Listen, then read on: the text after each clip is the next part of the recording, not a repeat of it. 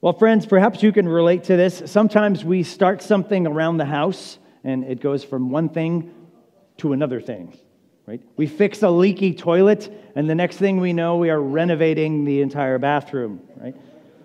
Your wife may ask you to patch a little piece in the wall and paint that, and suddenly you know what happens. We are painting the entire living room or the entire upstairs.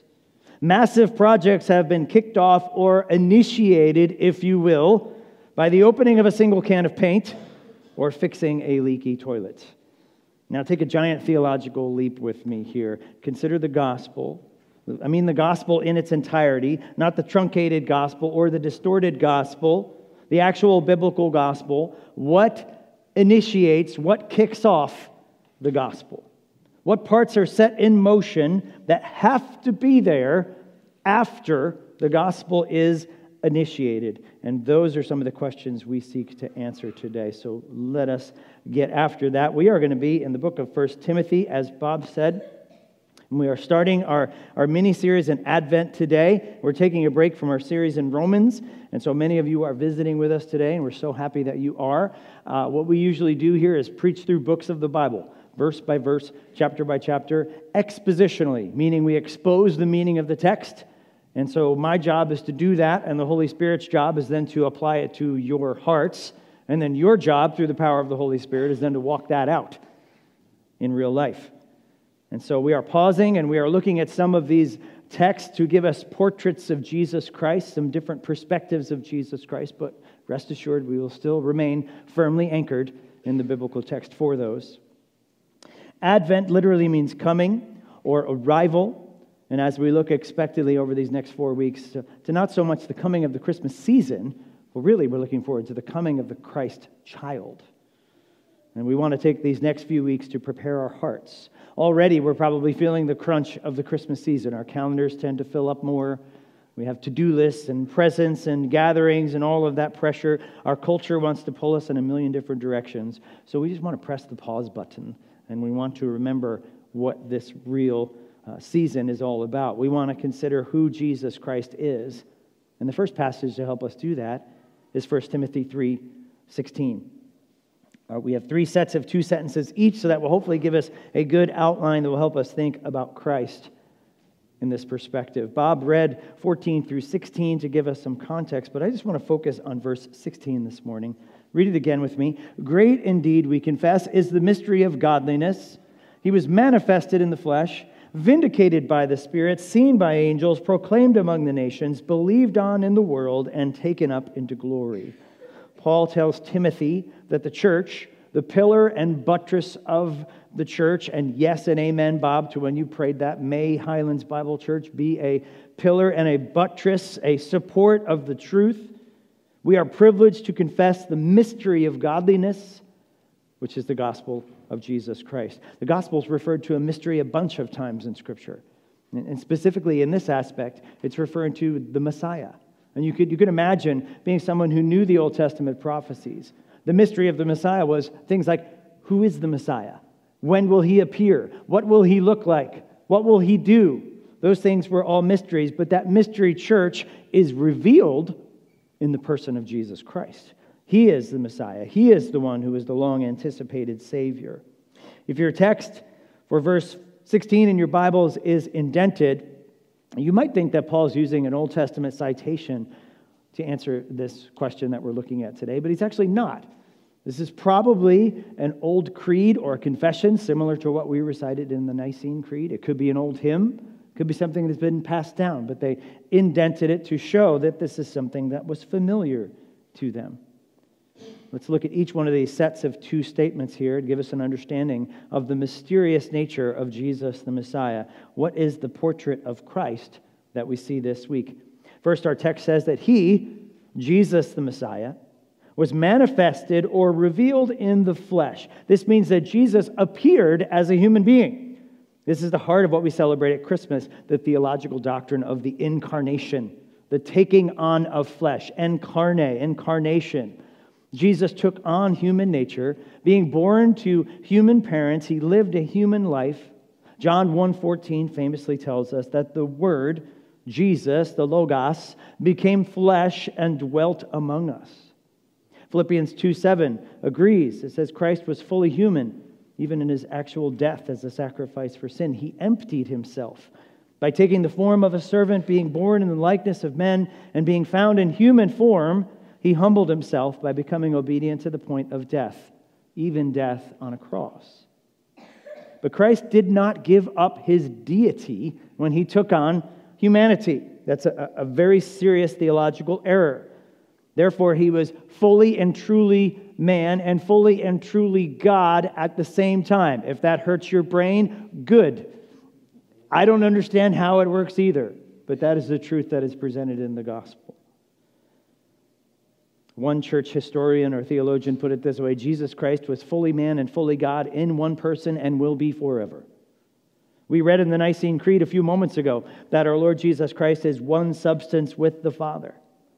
The Chalcedonian Creed states it this way Our Lord Jesus Christ, we then, following the Holy Fathers, all with one consent, teach men to confess one, the same Son, our Lord Jesus Christ, the same perfect in Godhead and also perfect in manhood. Truly God and truly man, of a reasonable or rational soul and body, consubstantial, consubstantial well, coessential with the Father according to the Godhead, but consubstantial with us according to manhood. All that to say in fourth century language, fifth century language, right? He's one in the same essence with the Father and one in the same essence with us as human beings to prove his dual nature, nature, of course, back in our passage in 1 Timothy.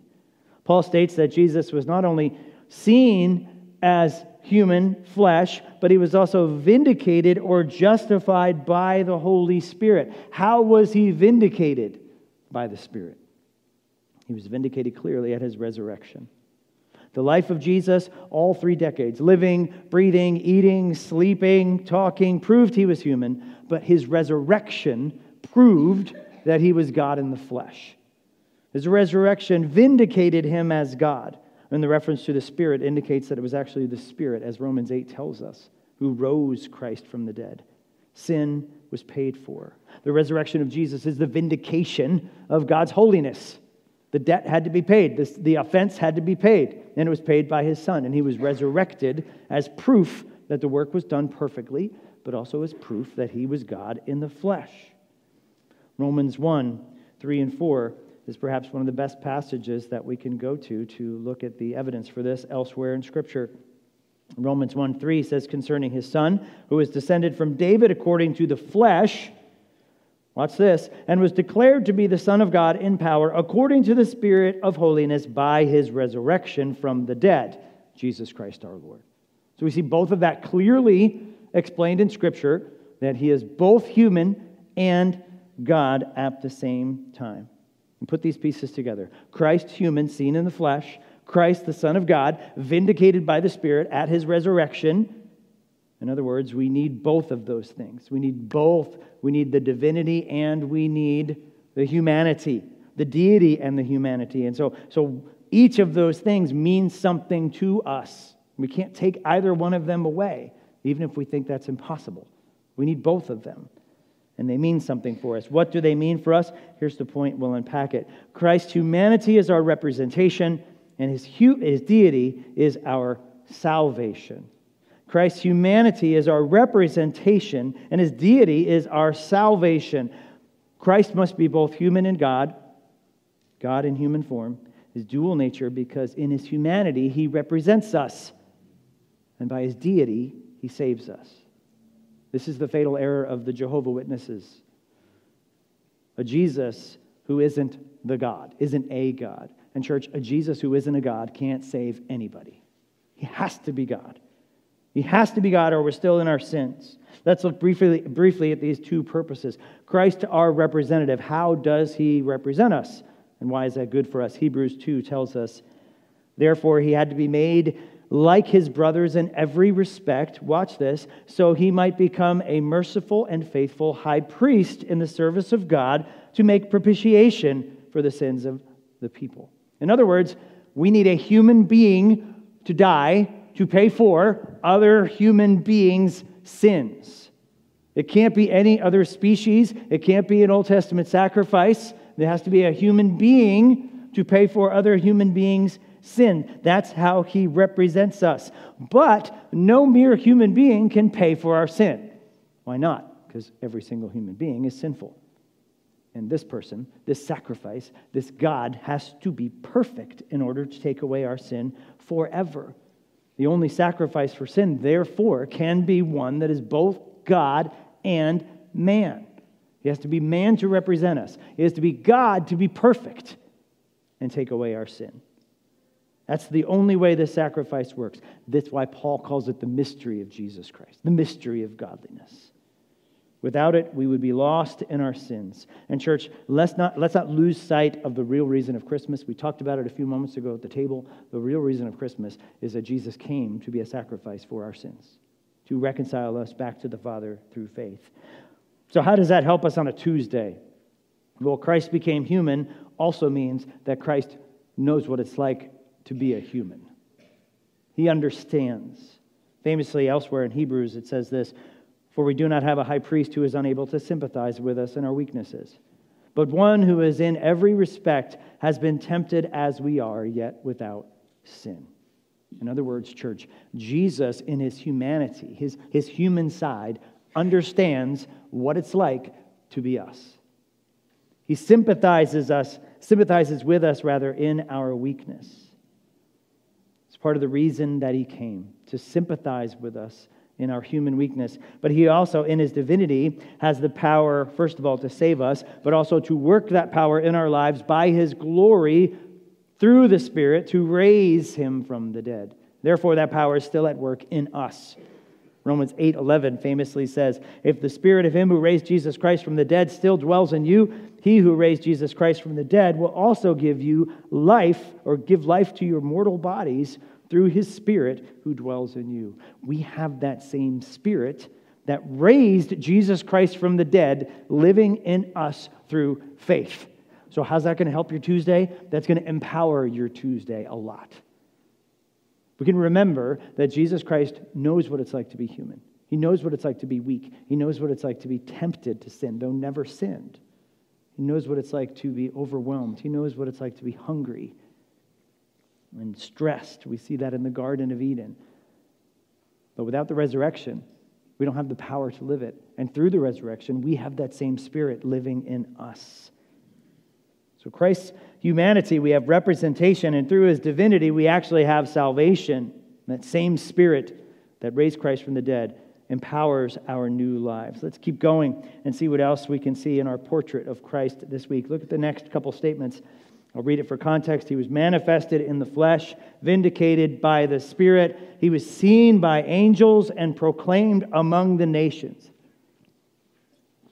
These next two statements tell, it that, tell us that he was seen by angels and proclaimed among the nations. And if we look at each of these again, first he was seen by angels. Where was he, where was he seen by angels? Well, it's kind of a trick question because he's kind of always seen by angels everywhere, probably much like ourselves. He was always seen by angels, and, and we might be quick to think in this Christmas time of year, well, he was seen by angels when he was announced. And, and you would be right, of course. Luke chapter 2 tells us a very, very famous passage that we see acted out with all the kiddos every Christmas season in some way, shape, or form in churches all over the country. Luke chapter 2, verse 8, in the same region where they were there were shepherds out in the field, keeping watch over their flock by night, and an angel of the Lord appeared to them, and the glory of the Lord shone around them, and they were filled with great fear. And the angel said to them, Fear not, for behold, I bring you good news of great joy that will be for all the people. For unto you is born this day in the city of David our Savior, who is Christ the Lord. And this will be a sign for you. You will find a baby wrapped in swaddling cloths and lying in a manger. And suddenly there was with the angel a multitude of other angels, heavenly hosts, praising God and saying, Glory to God in the highest, and on earth peace among those with whom he is pleased. We see first Jesus being seen by angels at his announcement, legions and legions of angels. But there's also another place that he was seen by angels, which has a direct tie in to his proclamation, the proclamation of the gospel throughout the nations. And we see that in the ascension in Acts chapter 1. Famous after the work of Christ was done, we see then this scene where more angels show up. Look at Acts chapter 1 and verse 6. So when they had come together, they asked him, Lord, will you at this time restore the kingdom to Israel? And he said to, to them, It's not for you to know times or seasons that the Father has fixed by his own authority, but you will receive power when the Holy Spirit's come upon you, and you will be my witnesses in Jerusalem and in all Judea and Samaria and to the end of the earth. And when he had said these things, as they were looking on, he was lifted up, and a cloud took him out of their sight. And while they were gazing into heaven as he went, behold, two men stood by them in white robes, aka angels, and said, Men of Galilee, why do you stand looking into heaven? One of my favorite quotes in all of Scripture. What are you guys doing? Why are you still looking up there? Get to work. He told you what to do. This Jesus who is taken up from you into heaven will come in the same way as you saw him go into heaven. So we see, probably more appropriately here, we see Jesus being seen by angels at his ascension, and that has everything to do with the proclamation of the Gospels that they were now being empowered to do by the Holy Spirit of the resurrected Jesus Christ. Christ had lived a perfect life. He died a sacrificial death on the cross as our representative. He was gloriously resurrected, proving that he was the Son of God. And then, as we've seen here in Acts 1, he ascended back to the Father to do what? To sit at the right hand of God the Father Almighty and rule and reign his kingdom in sovereign authority. He just didn't go back up there and go to his room. He went and he sat at the right hand of God the Father in power and keyword authority. The right hand of God is where Jesus went and where Jesus remains to this day. The power of position and authority. Christ is ruling and reigning right now. Hebrews again helps us. Hebrews 10. But when Christ had offered for all time a single sacrifice for sins, he sat down at the right hand of God waiting from that time until his enemies should be made a footstool for his feet. He says he's going to remain there until it's time for him to return. And when he returns, then he will put all of his enemies, including death, under his feet, and we will live with him forever. Christ's ascension directly tied to what Paul says in the second, par- second statement there, them being proclaimed. They now have the Spirit. Now go, be my witnesses in Jerusalem and Judea and Samaria and even until the ends of the earth. Then he is proclaimed into or among the nations. Church, if Christ did not ascend back to the Father, there is no proclamation. And we see if Christ did not do the work then on the cross, and Christ was not resurrected, he wouldn't be there in order to be ascended. And so all of these things are tied together in these sequential events. And right now, he is sitting down at the right hand of God the Father on his throne of power and authority. The very basis for our proclamation is the fact that he's there, that he did the work completely, that he is now sitting in authority, in victory, ruling and reigning, and we proclaim it. It's, it's what we just read in Acts chapter 1. Jesus said, Wait until I ascend, and then you go. Then you will have the power, and then you go. Jesus ties these two things together in the Great Commission that he said before he ascended to the disciples. He says in Matthew 28, starting in verse 18, and Jesus came to them and said to them, All authority in heaven and on earth has been given to me. Go therefore and make disciples of all nations, baptizing them in the name of the Father and of the Son and of the Holy Spirit, teaching them to observe all that I've commanded you. And behold, I am with you always, even until the end of the age. Jesus himself combines those two things. He says, I have authority. I am about to go back to the Father, and now your job is to proclaim my name, my work among the nations. Authority and proclamation tied together. Because the work of Jesus was complete, we know it is true. Jesus' authority is then the basis for our proclamation. And so here's another thing we can pick off about a portrait of Christ Christ's authority empowers our commission. Christ's authority empowers our commission. All the pieces of the work that Jesus came to do are mandatory. We must have them, they aren't optional. We can't say, well, I don't believe in the resurrection because that doesn't seem very scientifically possible. I don't believe he, he went ascended back to the Father. What was that? Was there a helicopter involved? Was he teleporting? I don't understand. It sounds weird. Did Jesus really die on the cross for our sins? You need all, you can't take any of those things out. You need them all. His perfect, sinless life, his sacrificial death, his vindicating resurrection, his glorious ascension, witnessed by angels and men. And now he rules and reigns in authority. Christ's authority that was appointed to him after all of those parts of his work were done completely, that is then what empowers our commission that he gives us to go and make disciples. Because of who Christ is and what he did. Therefore, we can proclaim him among the nations. And we don't proclaim a partial gospel, we don't proclaim a powerless, weak gospel. We proclaim a glorious gospel of authority of our King Jesus. Not the gospel of working your way to God's favor like Roman Catholicism or Eastern Orthodoxy. Not the gospel of emotionalism, where we have an emotional experience and live with God in our service, in our hearts, looking for the next emotional fix. Not a gospel of prosperity, seeking power and the things that God can do for us not the gospel of the Jehovah Witnesses, certainly a false gospel, proclaiming a powerless human Jesus who can save no one.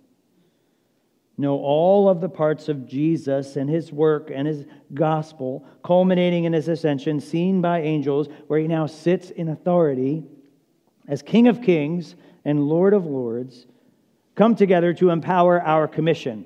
And, church, we proclaim a risen and ruling Savior. That's what we proclaim. And so, how does that help us on a Tuesday? Well, first, the gospel is power. And second, we actually do have a king that is actually sovereign and actually ruling over everything right now. The gospel's power. We're not proclaiming a weak gospel of self improvement. We're not proclaiming a gospel where it's like just trust Jesus for a more okayer life. We're not proclaiming just the gospel of just ask him into your heart and then you can go to heaven although maybe some of those things are true, but, but not merely those things are true. We proclaim a gospel that is powerful. Because he rose from the dead, it's not just us trying to be nice people, it's being new people. It's walking out of the newness of our hearts. We are, we are living a new life that God has given us because he has the authority to do so. And that's what we proclaim. We don't proclaim self help, we proclaim transformation. And we think, Can Christ forgive my sin? You don't know what I've done. Yes, He can. He has the power and the authority to do so. You don't know who I used to be. Well, it doesn't matter because Christ is going to make you a new person and He has the power and the authority to do so. And that's what we proclaim. Can Christ continue to transform me, my marriage, my parenting? Can He give me victory over sin? Can He empower me to live a transformed life? Yes, yes, and yes. King Jesus says so from his royal throne where he sits in authority. But also, church, this idea of Christ ruling and reigning from that throne is one that should bring us great comfort in 2023 America, should it not? We have a king who is sitting, ruling and reigning on his throne right now. I know what you're thinking. I know, okay, Pastor Mike, you must not have read what's happening in the world in the clown world times today because it, it's pretty bad out there. I'm not sure you saw. It doesn't certainly look like Jesus is ruling and reigning anything. It sounds like the looks like the monkeys are running the circus sometimes. It doesn't seem like Jesus is ruling and reigning. What I say to that is there will always be rebel subjects in his kingdom until he returns. That, that Christ has his kingdom. He is sitting on his throne right now. But there are rebel subjects in his kingdom that are raging against him and his authority. Are they not? And we see that all over the place. And they have to be there. Why do they have to be there? Well, some of us used to be rebel subjects, didn't we? Some of us used to rage against God. Some of us used to live lives with us on the throne and not Jesus on the throne. And what did he do? Such were some of you. He transformed us. Why? Because he's a powerful, ruling, reigning king who's resurrected. And that's what he does. We were all once enemies of God. We were all once rebel subjects. And he transformed us. And so, yes, our optimism, our confidence is mixed with the reality of sin. The reality that, yes, there are rebel subjects, but the hope is, the clear and present hope is that one day there will not be. One day he will return. And one day there will not be any more rebel subjects. There will just be worship. There will not be any sin. There will not be any rebellion against his authority. He will, he will one day rule and reign perfectly in his, his sinless, eternal kingdom. And we remember that such were some of us. We used to be those rebel subjects. But his mercy transformed us through faith from an enemy of the child of and now to a child of God seated at his table. Some of those who are now waging war against King Jesus will someday, through the power of this gospel that we proclaim, bow the knee to him and repent and trust him as Savior and Lord. And we have to believe that because it's really, really difficult when we look outside and we say, mm, those people are never going to come to faith. Some of them are, church, and we need to believe it and we need to be ready for it. The rebel subjects, then, through the authority of Jesus Christ. Christ's authority empowers our commission. Let's see where Paul goes next to our next two statements. Look at 1 Timothy 3:16 again. I'll read the whole thing. He was manifested in the flesh, vindicated by the Spirit, seen by angels, proclaimed among the nations, believed on in the world, and taken up into glory. Focus with me on the last aspect of our portrait of Christ this morning believed on in the world and taken up into glory. First, believed on in the world. I mean, this is what we think of when we think of faith. John 3:16, right? Famously tells us that God so loved the world that he gave his only son that whoever believes in him shall not perish but have eternal life. This can refer, of course, to nothing but faith alone. We are saved through grace alone, through faith alone in who Jesus Christ is. He's believed on in the world. Romans 3 tells us we have all sinned and fall short of the glory of God. We are justified by the grace as a gift through the redemption that is in Christ Jesus, whom God put forward as a propitiation by his blood. Watch this to be received by faith. And we need to believe on him. This is the gospel that must be believed. If you are visiting with us this Christmas season, if you have never thought about this before, if you're starting to put the pieces together about who Jesus is and what he did, why it matters, you have to respond. You actually have to believe the gospel. And so, if you do not believe the gospel, you are not saved. So you need to actually turn from your sins and turn to Jesus Christ. And if you allow me a brief moment of secular humanism, what better gift can you give yourselves this Christmas? Come to faith in Jesus Christ. Give yourself, through the power of the Spirit, the gift of a new life. But if you have that glorious hope, an eternity awaits us. And that's the second part of our passage. One day, he says, You will be taken up into glory with Jesus. Second Thessalonians tells us, when he comes on that day to be glorified, there's our word, in his saints, to be marveled at among all who have believed, because our testimony is to you who has believed. One day, the final phase, we will be glorified. We will be made perfect. And this and thus, then, we will be with Jesus forever in his kingdom. As the old hymn proclaims well, O Lord, haste the day when our faith shall be sight. Our faith, what we believed, we will see with our own eyes. We will see Jesus himself. We will see what the end of our faith is, our reward, to be taken up into glory forever. So, the third portrait of Christ from 1 Timothy this morning Christ is the object and reward of our faith. Christ is the object and reward of our faith. I can remember going to church and, and thinking about Christ returning and not being excited about that as a kid, right? Like, I, that's not good news to me, Pastor Guy. I want to live a life. You know, maybe I want to even get married someday and have kids. Or if you're single, sometimes you think, that's not really good news to me. I got plans. I want a house. I want a spouse. I want all these things. If Jesus comes back, then I don't get all those things. We have to remember when Jesus comes back, it is way more than anything this world could possibly give us with the gifts that we have. And all those things are good things. And yes and amen, we should pursue them.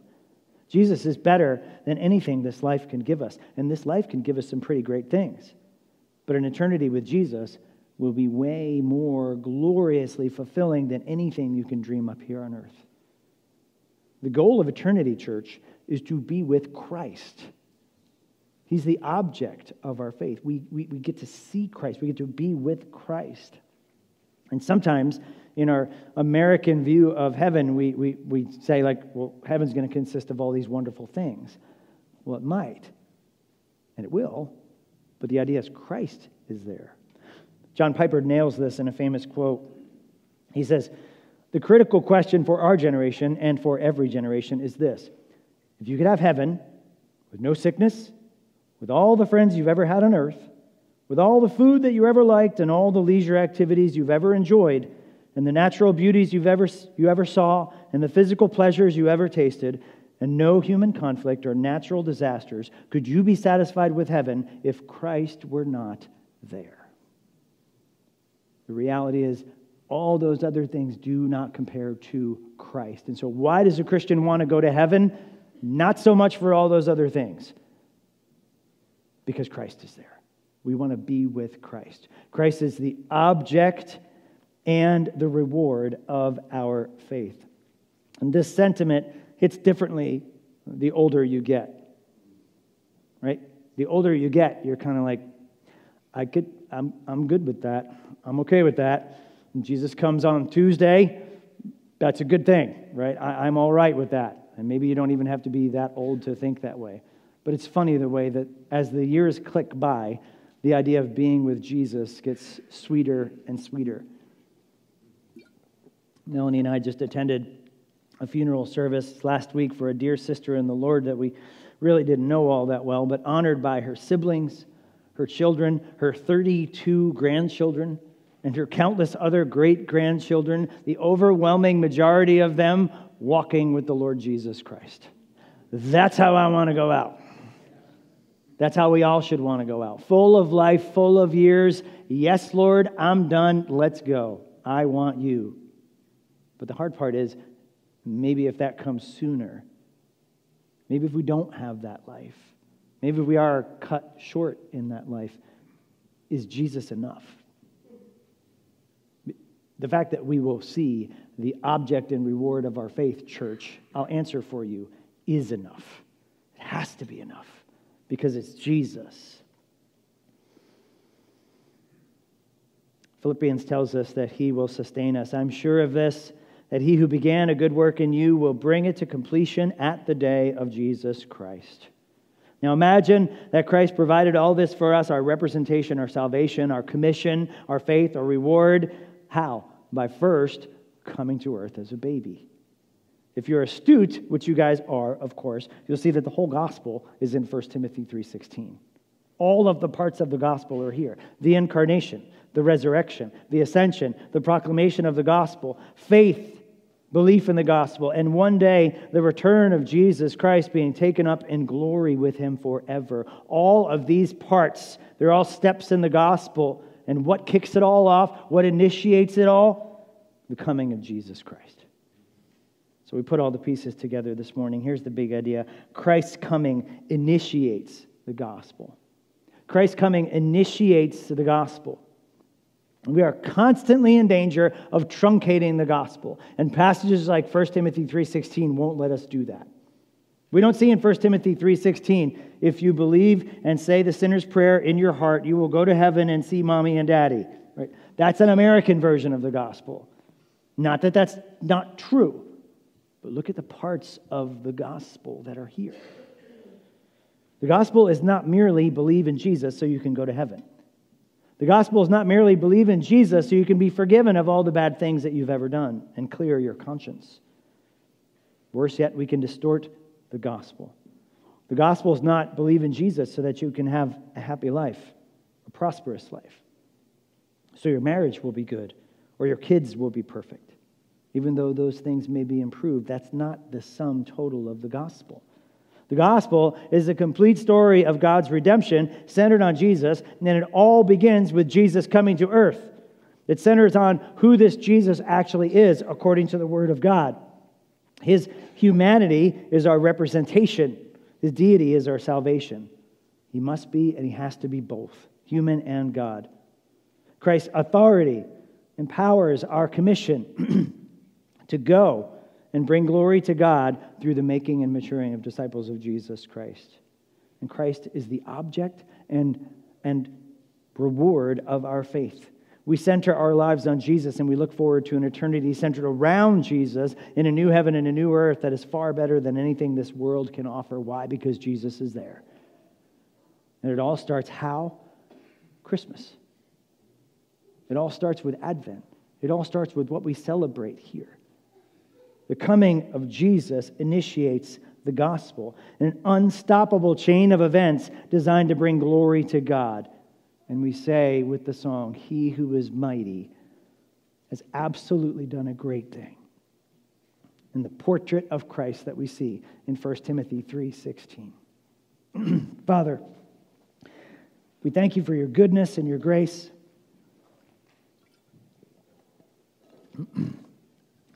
Lord, we thank you for the love that you have given us in Christ.